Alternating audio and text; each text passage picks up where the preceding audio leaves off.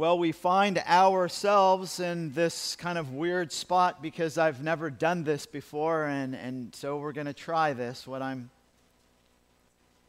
going to do this morning is, is give us a recap of 2 Timothy. We will start the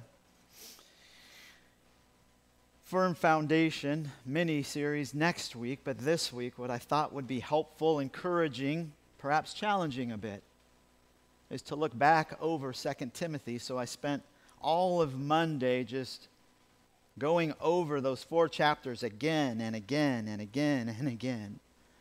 And by the time I was done Monday afternoon, I had all these outlines. And I did not know exactly where the Lord wanted me to go. And as I prayed and sought Him, it became very clear where I should go this morning. Where I where I'm going is someplace that at, at times I, I just kind of put on the burner. I tend not to think of being that important to my walk with God. Perhaps you can relate with me this morning. If you were to ask me what my three pillars of my walk with God are, well, I might ask you first. Say, well, what are yours? What, what I would say is for sure God's sovereignty. It, it is what I trust in over and over and over again as, as times come and things just get flipped upside down right in front of me. I don't know exactly where straight is, but I know who is straight.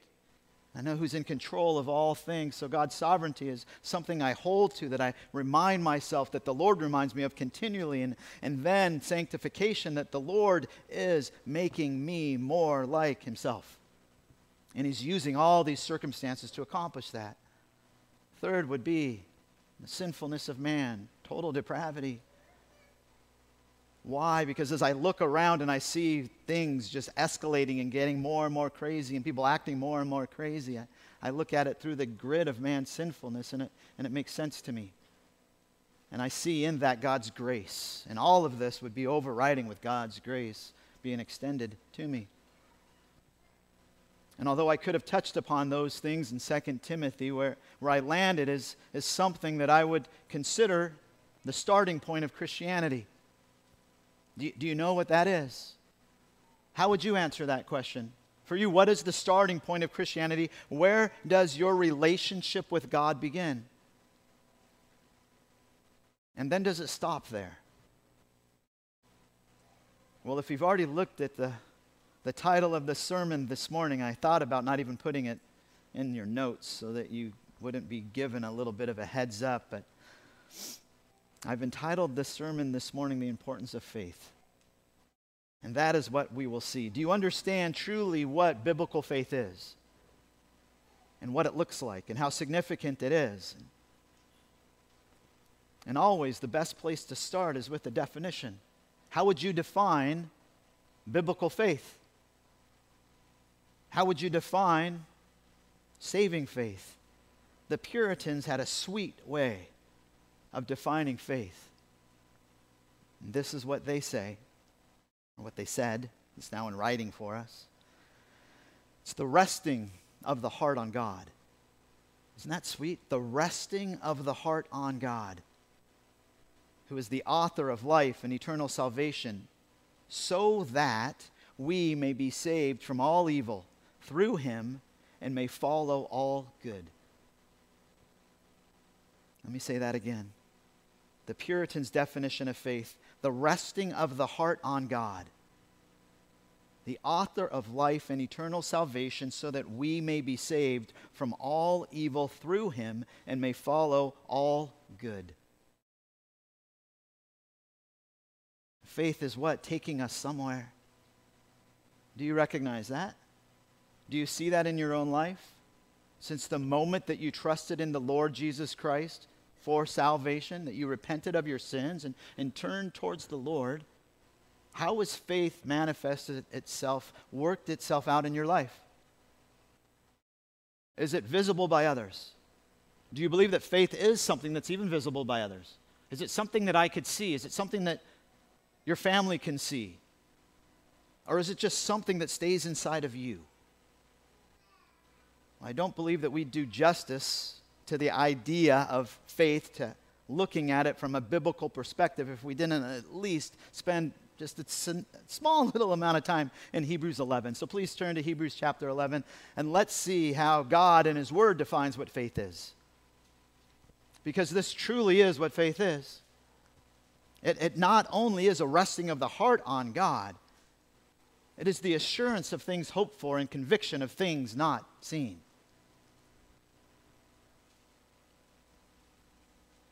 That is what faith is. Hebrews chapter 11.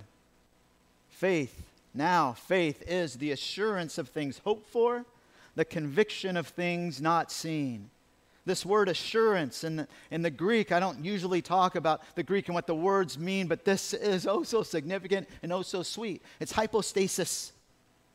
Hypo, or I'm sorry, stasis comes, that, that's the root of it, and, and that means to stand. And then, and then the, the hypo part means under. It's, it's talking about a foundation. We need to think like a foundation of a house. That that house is built upon something solid and firm so that that house stays solid and firm for a long time, right? We don't know what this is like because our houses here generally are built on solid foundations. The nearly 20 years that we lived in Papua New Guinea, I saw houses over and over again topple over. Why? Because they weren't built on a solid foundation. They were built on this ironwood posts that were extremely strong, but what happened over time is the, the, those posts would start to give away. And then before you know it, that house would shift. And it'd be like this one day. And then all of a sudden it would get way over like this. And if the people were really crazy, they'd keep living in it. Why? Because they did not have a solid foundation.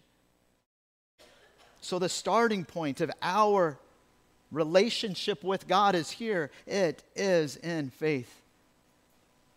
Faith in that which we cannot see, but that we stand upon, even though we cannot see it. And as that faith works itself out, you see it as an outward manifestation in the life of so many.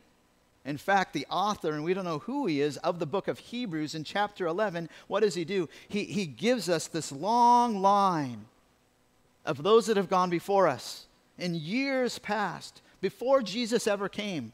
That's where this line starts. And it's this long line. And what the Lord is challenging us, and what I want to challenge us all this morning is get in that line and follow along with those that have gone before us recognizing that, that faith isn't just something that we are saved through at the moment of salvation, but it is the way that we are to live our lives.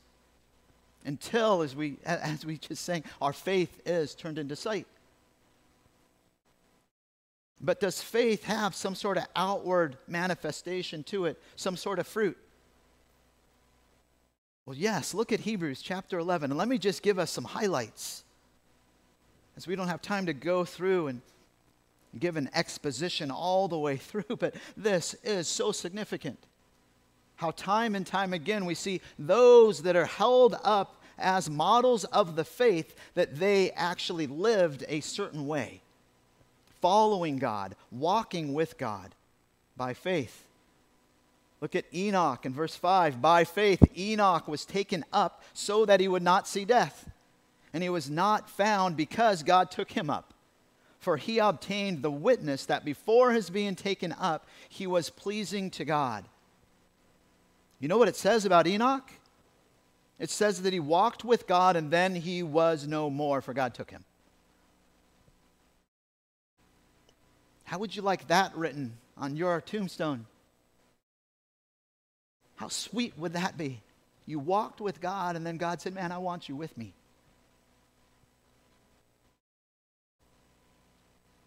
And how significant is faith? It's so significant that you can't please God without it. But don't take my word for that. Look at what the author of Hebrews says in the very next verse.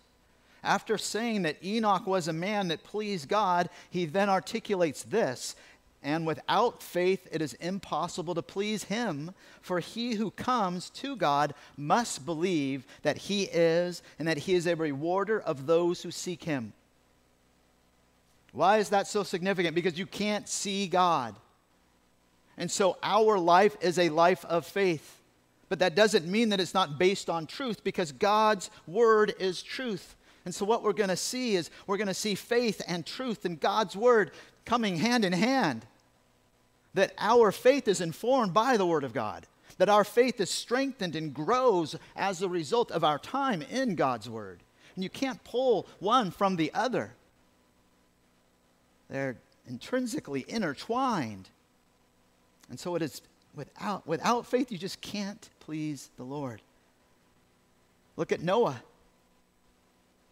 Again, this aspect of not being able to see what's happening or what is going to happen. By faith, Noah, being warned by God about things not yet seen in reverence, prepared an ark for the salvation of his household, by which he condemned the world, and he became an heir of the righteousness which is according to faith. You see, Noah didn't know what a flood was, he actually didn't even know what a boat was. And yet, what did he do? He took God at his word and said, Okay, yes, I haven't seen a flood. Most likely never saw rain, haven't seen a boat, but you know what? I believe what you are saying, and I'm going to act on that belief. And then we know from what Second Peter has to share with us that, that Noah also was a man who was a preacher of righteousness. And so people would come, and what would he do? He'd point them to God, saying, Hey, do you know why I'm building this boat? Because judgment is coming, and it's coming upon you, and you must repent and turn to Yahweh today. And what would they do? They'd ridicule him. And this went on for years and years and years. And then look at verse 17 and Abraham. Such a, a challenge to see what Abraham believed. By faith, verse 17, Abraham, when he was tested, offered up Isaac. And he who had received the promise promises was offering up his only begotten son. It was he to whom it was said, In Isaac your descendants shall be called. He considered that God is able to raise people even from the dead, from which he also received him back as a type. So, what did Abraham believe? Literally, when he put the, the knife up to kill his own, his, really his only son, Isaac, he literally believed that God could raise him up from the dead right there and then. And as a result, we see God saving Isaac, being pleased with Abraham's faith. What about Moses? We see Moses in verse 24. By faith, Moses, when he'd grown up, refused to be called the son of Pharaoh's daughter, choosing rather to endure ill treatment with the people of God than to enjoy the passing pleasures of sin. 27 By faith he left Egypt, not fearing the wrath of the king, for he endured as seeing him who is unseen. That's a pretty sweet definition of faith. As seeing him who is unseen. Lived his entire life walking with the Lord as though he could see him and had a relationship with him as though he were someone that he could see that he spent time with every day. Is that, is that what your relationship with the Lord is like? If I was going to pull everything away on a definition for faith, I would say it's this it's not relying on ourselves, but receiving and resting on Him. Have you ever thought of faith being the opposite of pride? We tend to only think of humility being the opposite of pride, but honestly, the opposite of true biblical faith and saving faith is relying upon yourself, which is what pride is all about trying to do everything ourselves, trying to earn our own way, trying to make our own way. And what true biblical faith is, it's the opposite. It's looking at God and saying, okay, you can handle everything. In fact, it's so much better in your hands than it is in mine, so I'm going to entrust my entire life to you. Here, you take it, and that might mean that you do that over and over again because of the way that we are. We don't even know that we've grabbed our own life back. And then we're looking at, oh, I need to give this back to you again. What else do we see? we see that biblical faith is a faith that is lived throughout the life of the believer. That these that we see in Hebrews chapter 11, their whole life was characterized by walking by faith. Just as Habakkuk 2:4 says, Behold, as for the proud one, his soul is not right within him, but the righteous will live by faith. Hebrews 3:14 We have come to share in Christ if indeed we hold our original confidence firm to the end. Faith that comes from God never evaporates. It doesn't disappear. That's what we're going to see this morning. What we're going to see in 2 Timothy are, are seven ways that the Lord highlights the importance of faith for us. And maybe a good way to, to think of it is to think of it like a diamond. What is the diamond? The diamond is faith. It is such a beautiful thing that changes everything. But, but faith isn't, isn't just one dimensional. Remember, a diamond, man, you look at it from all sorts of different angles. What is it? It's still beautiful, but it's different from over here, even though it's still the diamond. And that's what faith is. That's what we're going to see this morning. We're going to see how, how the Lord shows us how wonderful faith is. And we might have missed this as, as we went verse by verse through 2 Timothy, but it's oh so clear to me as I look back on it now. And what do we see first? We see first this dimension of sincere faith. That's what true biblical faith is. It is sincere faith. It is that faith which is genuine, which, which is without pretense. And we see this, notice, right from the beginning. After Paul kind of welcomes or gives his greeting to Timothy and lets Timothy know how much he loves him and how much he thanks the Lord for him. Then what does he go into? First, before he gets into anything else, he talks about his sincere faith. Look at verse 5, chapter 1. And this, the first of seven ways that the Lord highlights, is a sincere faith. For I am mindful of the sincere faith within you which first dwelt in your grandmother Lois and your mother Eunice, and I am sure that is in you as well. This is a faith that is genuine without pretense, that doesn't have all the extra baggage that you want out of this, which is what the false teachers were all about. What did they want? They, they wanted prestige, they wanted money, they wanted all sorts of things. That's why they were being the teachers that they were, but they were deceived and their faith was anything but sincere. It was insincere. It was wrongly focused. Instead of being focused on Christ and honoring Him, it was focused upon themselves. And notice how Paul phrases this. He says, I'm mindful of the sincere faith within you. Okay, within you, Timothy, I've seen it. But he hasn't just seen it in Timothy. Even before Timothy, we have to assume that his grandmother Lois and his mother Eunice were in a relationship somehow with Paul, that they were going to this church, that perhaps Paul even was involved in sharing the gospel with them by which they got saved. We don't know. But what we do know is that Paul could see sincere faith in each of them. So, what does that reveal to us? That reveals to us that faith is identifiable, it's something that can be seen at least it's something that should be seen. And this is what has been a challenge for me this week in my own life. Man, can people see my faith? And as they look at it, would they deem my faith sincere? Would they look at me and look at my life and say, yes, there is a man who is genuine in his faith?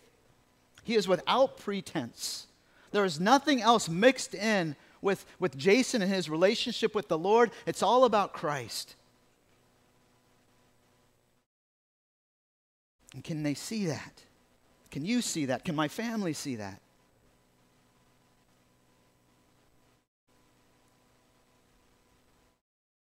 But what is also oh so telling for me, that is so encouraging, is how he said that this faith came, which first dwelt in your grandmother Lois.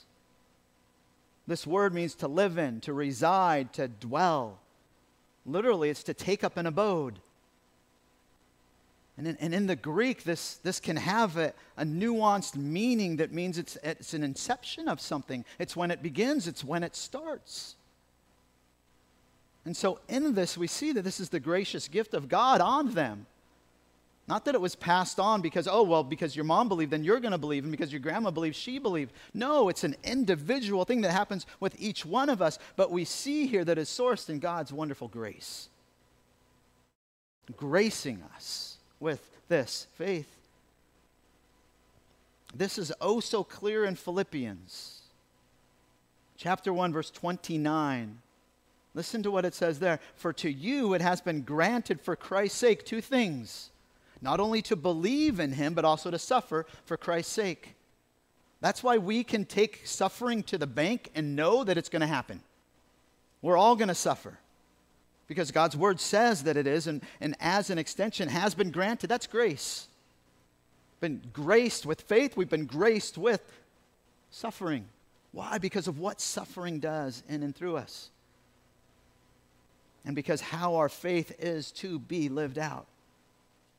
And in this, this sincere faith that is not only genuine, but it is clearly identifiable. Who would you think of as you think of those characters that we looked at in Hebrews 11 that would represent someone with sincere faith? I would say it would be Noah. He had years and years and years of an opportunity to show that his faith was not sincere and that he could cave in and that he would say, You know what? I'm done with this. Too many people have come and asked me what a flood is, why I'm building this boat. How come it hasn't happened yet? But instead, what we see is that he was able to be faithful throughout the entire time that he was building this ark and still being a preacher of righteousness. So, in the same way that we see this kind of faith in Noah, we see it here in Timothy and in his grandma and in his mom, and, and then passed on to us that this is, should be the kind of faith that we see in our lives. Sincere faith. Oh, what a challenge that is. But the next one is equally challenging, but in a very encouraging way, and that is not only is, is this biblical faith sincere, but it is oh so secure. It is a secure faith. And we see this in chapter 1, verses 12 to 13. Look at what it says. It is secure, and it's secure because of who it is based upon. For this reason, I also suffer these things, but I am not ashamed, for I know whom I've believed and am convinced that he is able to guard what I've entrusted to him until that day. All of that verbiage is verbiage that's pointing towards faith. When you believe, you're, you're putting your faith in. When you're convinced, that's, that's what happens. When your faith then becomes even more than conviction, you then become convinced of it. And then look what he says in 13 retain the standard of sound words. Why? Because God's word and your faith are attached. You can't have one without the other. You're not going to grow in your faith without spending time in God's word. So retain the standard of sound words which you have heard from me in the faith and love which are in Christ Jesus. And what does he root everything into regarding our faith? He roots it in the Lord Jesus Christ. Do you see the freedom there is in that? If it's, if it's rooted in your faith and how much faith you have, well, then maybe today, this morning, you're good. Because right now, nothing's happening that's testing your faith and you still believe God to be as faithful as you did yesterday. But tomorrow, what's going to happen when you get that call from the doctor? And then your test is, your, your faith is tested. And perhaps at that time, instead of your faith being this big, your faith grows to be this little bit. And you're wondering if you can hold on. But see, what we see here is that our faith isn't based upon how much faith we bring in. Our faith is based upon the object of our faith.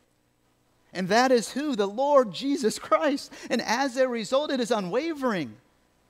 It will not be tossed and turned, taken away from us. Instead, it is secure. More secure than anything that we could find on this planet. Whether that's granite or whether that's diamond, or I don't know what the hardest thing is you could build a house out of, but whatever that is, Jesus is more hard than that. More secure. And that is what Paul is pointing Timothy to, saying, Don't forget about this. Don't forget about walking with our God by faith, Timothy. It means everything to us. And that He will get us home, and that all that we entrust to Him is secure in His oh so capable and loving and gracious hands. Okay, turn with me to Jude. This, this is such a sweet verse, or a couple verses. The last two verses of the book of Jude to show us that this wasn't just Paul's understanding, Jude understood this.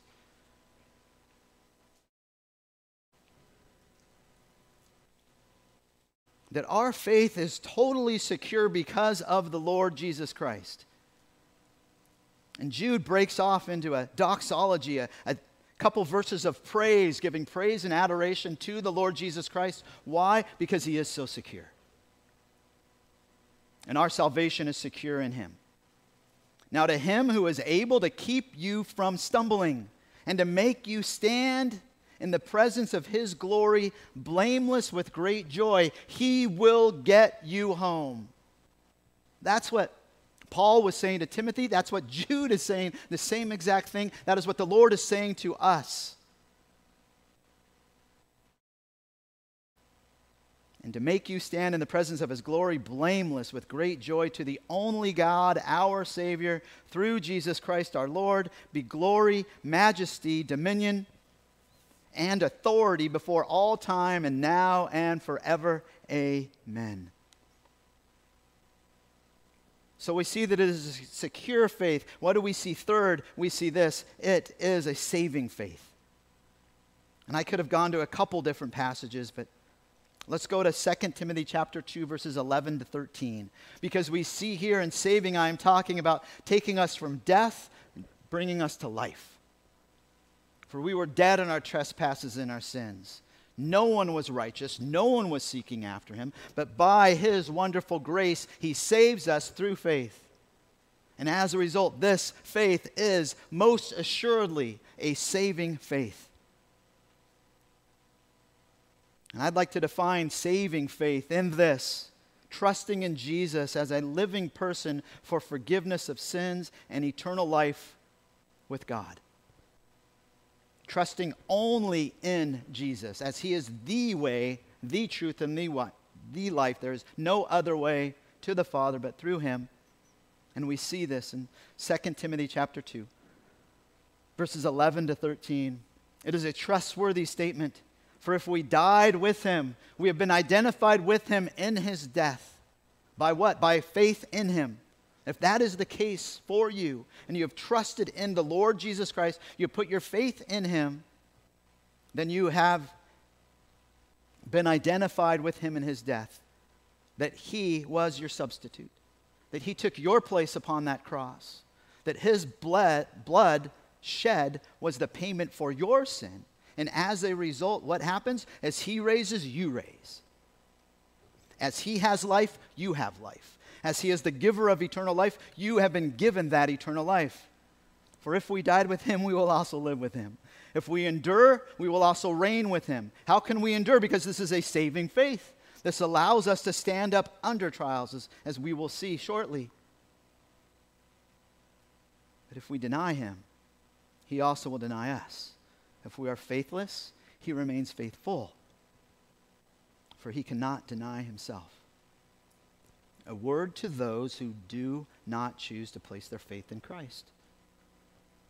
He will forever be faithful. And that means, as being the just God that He is, all who deserve eternal torment in hell will receive that eternal torment, that punishment.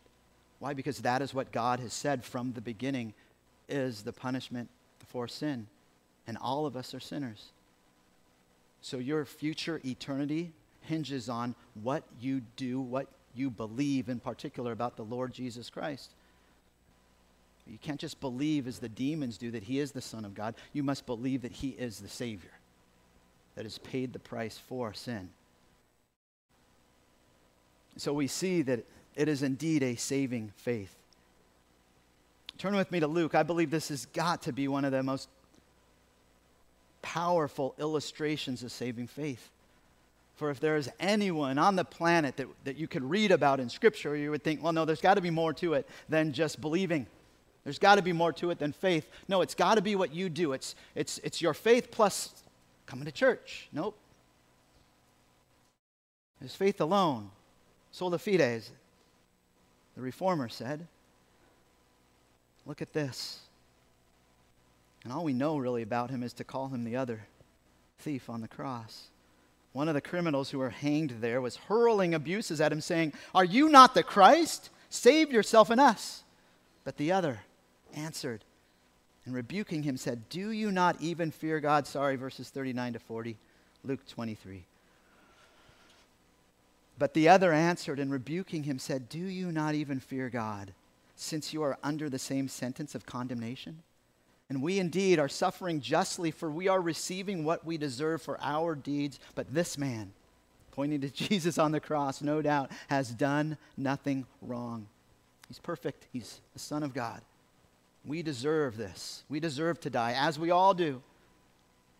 And then look at what Jesus says on the basis of this man's faith in the Lord Jesus Christ. That's all that he had. He was as good as dead. He, for all intents and purposes, we could consider him a dying corpse that could still talk. His, his life was going to be ended within hours. And what did he say? And he was saying, Jesus, remember me when you come in your kingdom. He recognizes that Jesus is the Son of God, that he is going to be bringing in God's kingdom the eternal kingdom.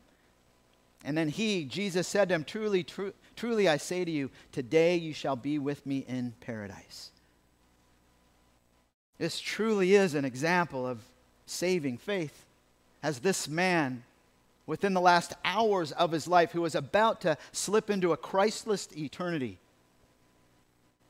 was welcomed into the kingdom because he believed in the Lord Jesus Christ that he indeed was the Savior. So we see first a sincere faith that is also a secure faith, that of course is a saving faith. But along with that, what we see next is that it is a cleansing faith. Do you recognize that faith has work? That there is an outward manifestation of faith. We saw it in Hebrews chapter 11. Well, Paul brings it up to us here in 2 Timothy chapter 2, verses 22 to 25. And actually, the verses before this, what is Paul getting into? He's saying, hey, don't act like those guys, act like this. Presenting to Timothy and to the whole church in Ephesus, hey, you are to be holy as God is holy. That is what faith does. Faith has a work, has an agenda, and that agenda is to follow whatever God's plan is for us, which means to conform us into the image of Christ. So let me begin in verse 21, actually. Therefore, if anyone cleanses himself from these things, pointing back to all these bad things that the false teachers were doing, not accurately handling the word of truth, wrangling about words, upsetting the faith of some. He will be a vessel for honor if you cleanse yourself from this. Sanctified, useful to the master, prepared for every good work. Now flee from youthful lusts and pursue righteousness, faith, love, and peace with those who call on the Lord from a pure heart. Hold on a minute, Pastor Jason. How do you pursue faith? I thought it was just something that was given to me. Well, it's given to you, but then what happens? You are involved in the process of sanctification. You are involved in what the Lord is doing in order to make you more and more holy. You don't just sit back in a chair, you pursue it. And that is what Paul is reminding Timothy. Hey, keep going after faith. And how do you go after faith? How do you grow your faith? You stay plugged into the Word of God. You walk on in holiness as the Spirit of God empowers you to live a godly life. Faith, love, and peace with those who call on the Lord from a pure heart but refuse foolish and ignorant speculations, knowing that they produce quarrels. The Lord's bondservant must not be quarrelsome, but be kind to all, able to teach, patient when wronged, with gentleness correcting those who are in opposition. Perhaps God may grant them repentance, leading to the knowledge of the truth. That's the other side of faith. The other side of faith is repentance. Faith is what you believe about God, that you believe that He, eh, or about Jesus Christ, that He is indeed God and the Savior. Repentance is what you do about sin, that you recognize that you are a sinner and that you're turning away from that sin. That they may come to their senses and escape from the snare of the devil, having been held captive by him to do his will. What is this? This is cleansing faith. You see, true biblical faith does something. And as it works in us, we see in verse 21 what it does it cleanses us so that we might be a vessel of honor, that we might live for His glory. And not only that, that we might be sanctified, that we might be set apart for Him from sin useful to the master. And notice what it says prepared for every good work, just as Philippians 2 12 to 13 says. It is God who works in us both to will and to work for his good pleasure. In this, faith is, is, is an internal reality that has external consequences, it has fruit. And that's what we see in the book of James.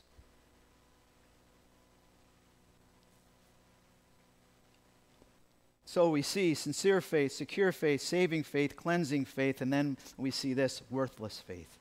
That's where Paul goes in chapter 3. He gives us an example of those that have worthless faith.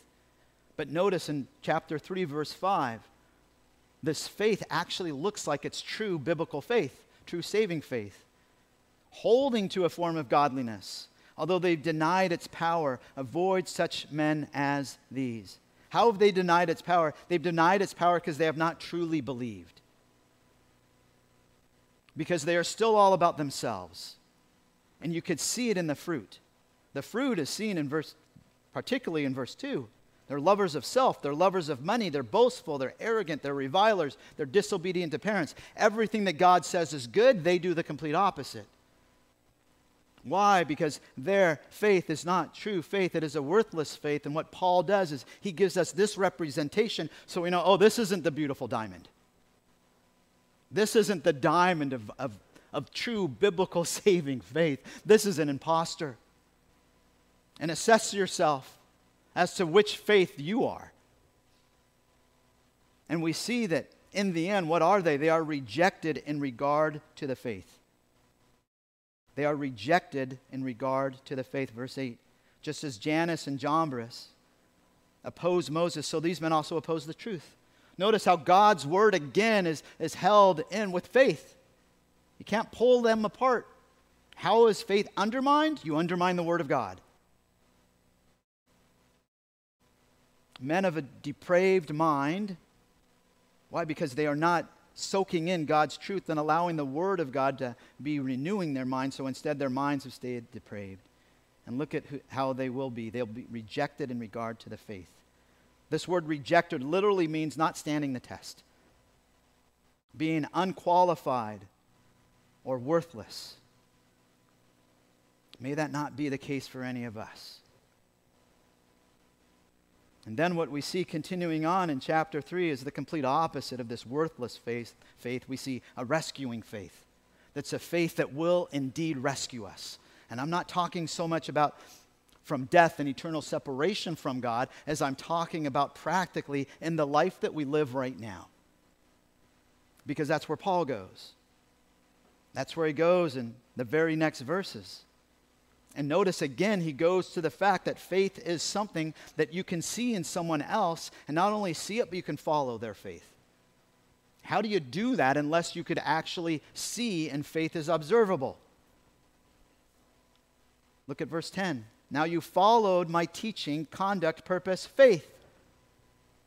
Timothy followed Paul's faith, as well as his patience, love, perseverance, persecutions, and sufferings such as happened to me at Antioch, at Iconium, and at Lystra, what persecutions I endured. And listen to this and out of them all the Lord rescued me. Because that is what true biblical faith is that the Lord will rescue you. Again, the whole context isn't that it seemed like he was rescued, but he didn't die in any of these circumstances. Even though they stoned him to death, left him for dead, no, the Lord said, Nope, you're not dead yet. I still have plans for you. And, and what encouragement that is for us. No matter what you're going through today, nope, the Lord still has more planned for you.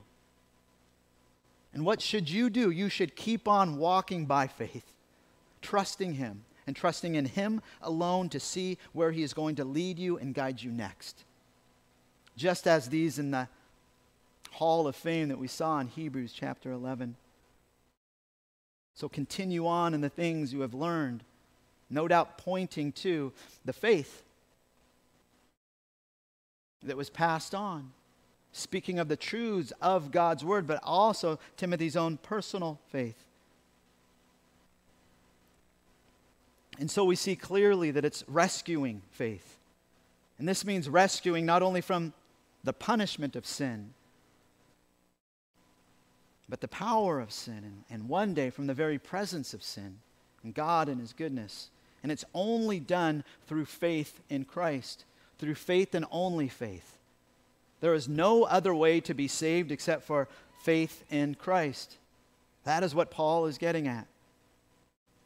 As we see here, yes, this is a rescuing faith. And notice where this faith leads. And the final aspect of this diamond of beautiful faith that we see represented in Scripture is it's not just sincere, it's not just secure, it's not just saving, it's not a just cleansing faith. It's, no, it's not worthless faith, but it's this rescuing faith. And finally, it is a rewarding faith. Chapter 4, verses 6 to 8.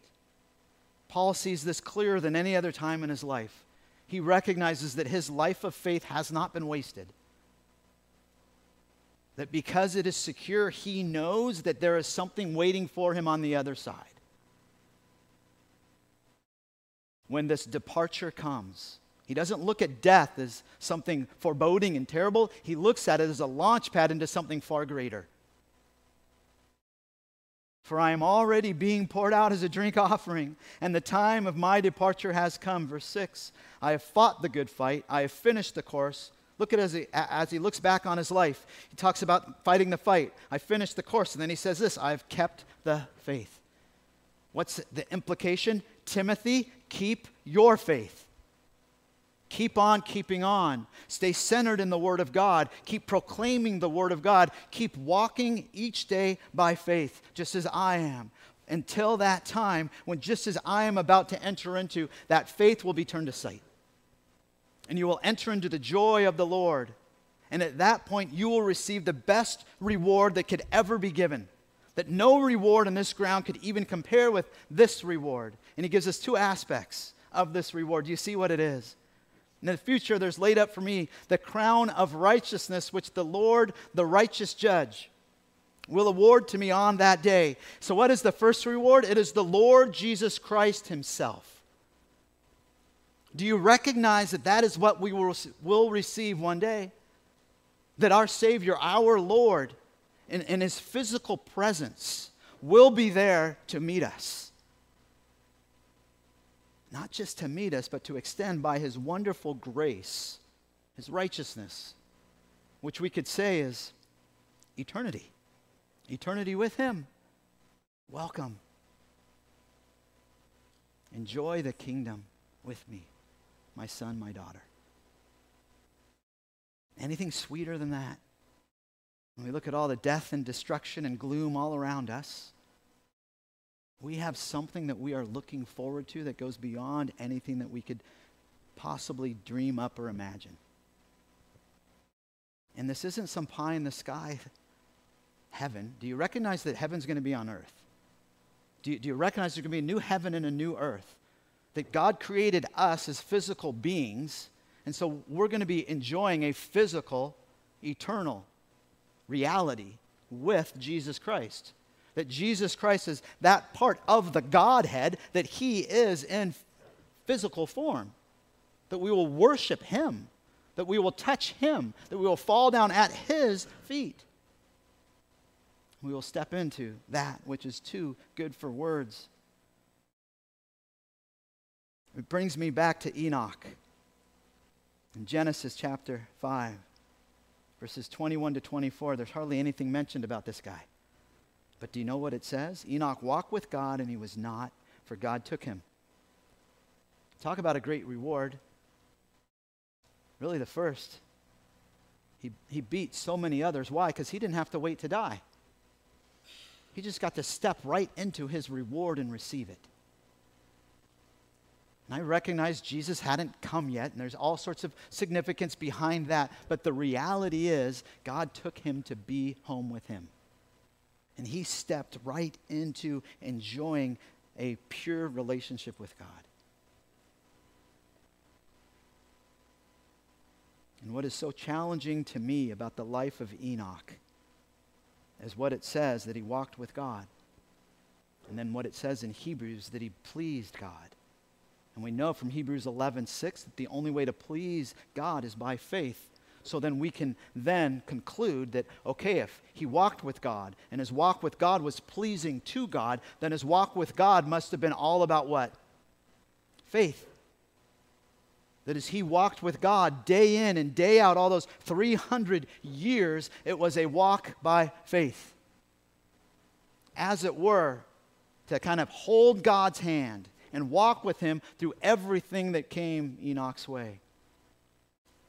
Is that the way that we look at faith? Is that the way that we understand faith?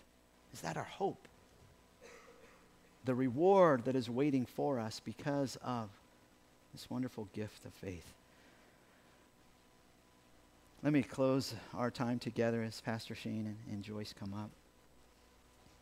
Oh, Heavenly Father, you are so, so good. Thank you for this, this letter of Second Timothy, Paul's last letter to his, to his dying son in the faith, Timothy, or as Paul is dying to his living son in the faith, Timothy. Lord, what an encouragement. I thank you for the encouragement this morning of seeing what faith looks like. Grow our faith, Lord. I pray that if there is anyone here listening or viewing online who has not placed their faith in you, Lord Jesus, that, that you would open their eyes now, that you would work in their hearts, that they would see that they